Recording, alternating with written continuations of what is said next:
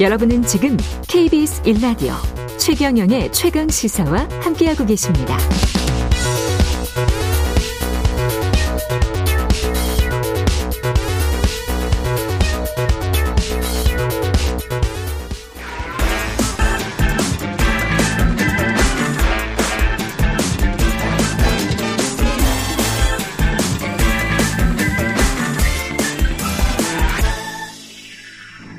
네, 최근의 최강시사 한 번 더 뉴스 시간입니다. 오늘은 오마이뉴스 과구신 기자와 함께하겠습니다. 안녕하십니까? 네, 안녕하세요. 예, 북한산을 뒤덮은 러브버그.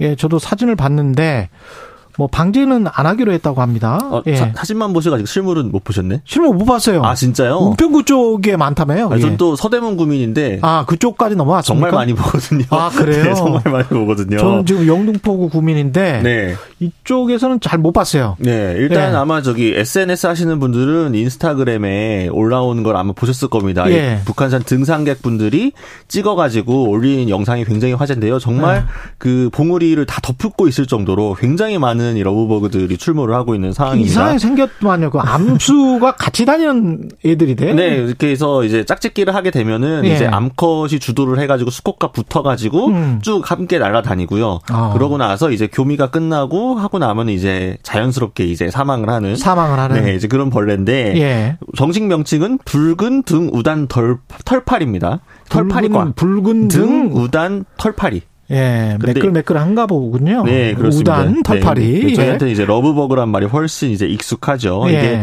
처음 목격된 거가 이제 2021년 요 전이었습니다. 근데 이제 점점점 매년 그 숫자가 늘어나서 지금 뭐 서울 관악구에서도 보이고 경기 부천에서도 보이고 과천시도 보이고 인천에서도 지금 발견됐다는 아. 소식이 있을 정도로 하고 있는데요. 예, 그렇군요. 보통 암컷 한 마리가 300에서 500마리 알을 낳고 방충 민원도 굉장히 지금 폭주를 하고 있다고 합니다. 근데 어쨌든 국립공원 측에서는 생물학적 방제는 시행하지 않을 것이다라는 입장이라고 합니다. 왜, 왜 그렇다는 거예요? 왜 안 하겠다는 거죠? 어, 일단은 이 지난번에도 막 대규모로 방충을 했더니 오히려 천적 개체 수가 많이 줄어 가지고 아. 오히려 이 개체수 조절에 실패했다는 이야기도 있고요. 예. 그리고 기본적으로 러브버그가 해충이 아니라고 합니다. 해충이 아니다. 네, 해충이 아니- 익충이다. 네, 오히려 익충에 가깝다는 거죠. 뭐 애벌레 때도 이제 뭐 퇴비를 만들고 낙엽을 분해를 하고 성충이 되어서도 뭐 꽃가루 수분하는데도 도움도 주고 음. 하다 보니까 이게 해충도 아니고 뭐 사람을 무는 것도 아니고 질병을 옮기는 것도 아닌데 화학적으로 방제를 하는 게 오히려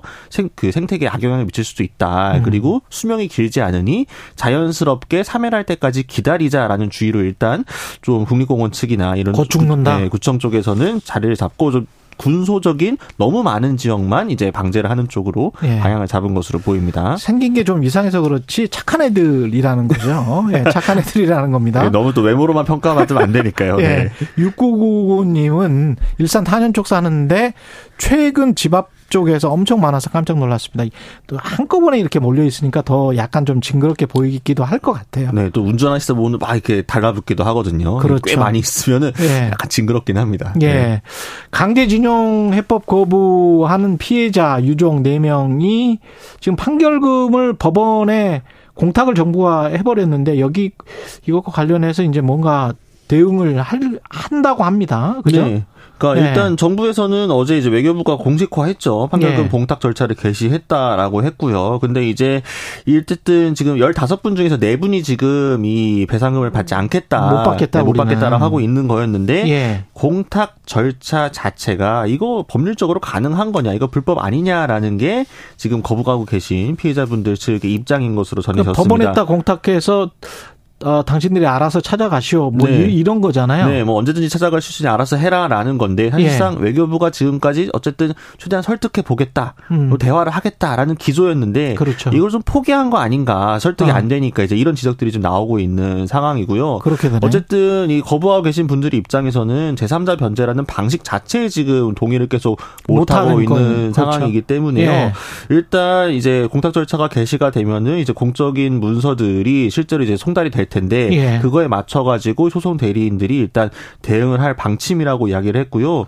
별도로 이거 무효 아니냐라는 음. 어? 거에 대한 소송도 진행을 할 계획이라고 합니다. 공탈 절차를 시작하기 전에 충분히 설득을 하고 뭐 그런 과정이 있었나요? 전혀 조율이 없었다고 합니다. 네, 전혀 어제- 조율이 없었다. 네, 어제 소송 대리인 측의 기자회견에서 밝힌 내용을 보면은 예. 하전에 뭐 입장 설명도 없고 조율도 안 된 상태에서 갑자기 이렇게 또 공탁을 한다고 하니 음. 좀 당황스럽다라는 입장을 전하기도 했습니다. 네, 그럼 정부는 왜 갑자기 공탁을 한다고 하는 거예요? 그게 모두가 예. 이제 궁금해하는 부분인데요. 예. 어쨌든 법원 그 예, 빨리 전문- 끝내자 네, 이 하- 문제를. 할 만큼 했다라고 보는 것 같기도 하고 그리고 이제 어쨌든 공탁을 한다고 해서 이게 막 사라지거나 못 받게 되는 건 아니니 음. 일단 이제 정부 입장에서는 맡겨놓고 계속해서 대화의 이 노력을 이어가겠다라는 건데 뭐 일각에서는 지금 시민 모금 운동 같은 것들이 진행되는 게 결국 예. 좀 다른 국면을 만들어낸 거 아니냐 이제 이런 이야기들도 아, 일각에서 시민 모금을 통해서 네.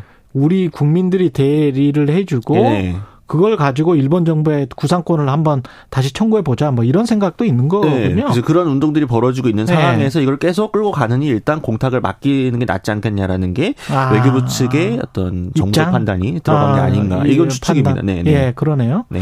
그러면 이게 별도 소송을 하면 어떤 소송을 지금 준비를 하고 있는 겁니까? 원고 네 명은? 그러니까 이제 방금 말씀드린 것처럼 제3자 변제 공탁이 불법적이고 부당한 조치다라는 아, 거고요. 네. 부당하다. 네, 그러니까 이게 네. 이제 이게 제3자 변제라는 거에 대해서도 지금 법률적으로 여러 좀 시비가 있는 상황이잖아요. 그렇죠. 거기에 근데 이거를 또 공- 법원에 공탁을 할 수가 있는 거야? 이거 자체가 사실은 법률적으로 성립이 안 되는 거 아닌가? 그렇지. 라는 게 지금 당사자들의 입장이기 그 우리가 때문에요. 대법 판결 받을 때는 일본 정부로나 그 네. 기업으로부터 받기로 돼 있었는데 그렇죠. 그걸 다 무시하고 지금 행정부에서 이렇게 이렇게 해가지고 어 우리가 제 3자 변제 방식으로 그냥 주도를 해버리는 거니까. 네, 그래서 제3자 변제를 할 수 있는지에 그러니까. 네. 대한 법률적인 이- 이 문제도 남아 있는 상황에서 이걸 또 공탁을 한다고 하니 이것도 문제네라고 해서 요거에 대한 별도의 소송도 지금 준비를 하겠다는 게 이 대리인 측 입장입니다. 조금 더 갈 것 같네요. 그렇죠. 예, 한 번 더 뉴스 과구신 기자였습니다. 고맙습니다. 감사합니다. 예, KBS 1라디오 최경영의 최강시사 2부는 여기까지고요.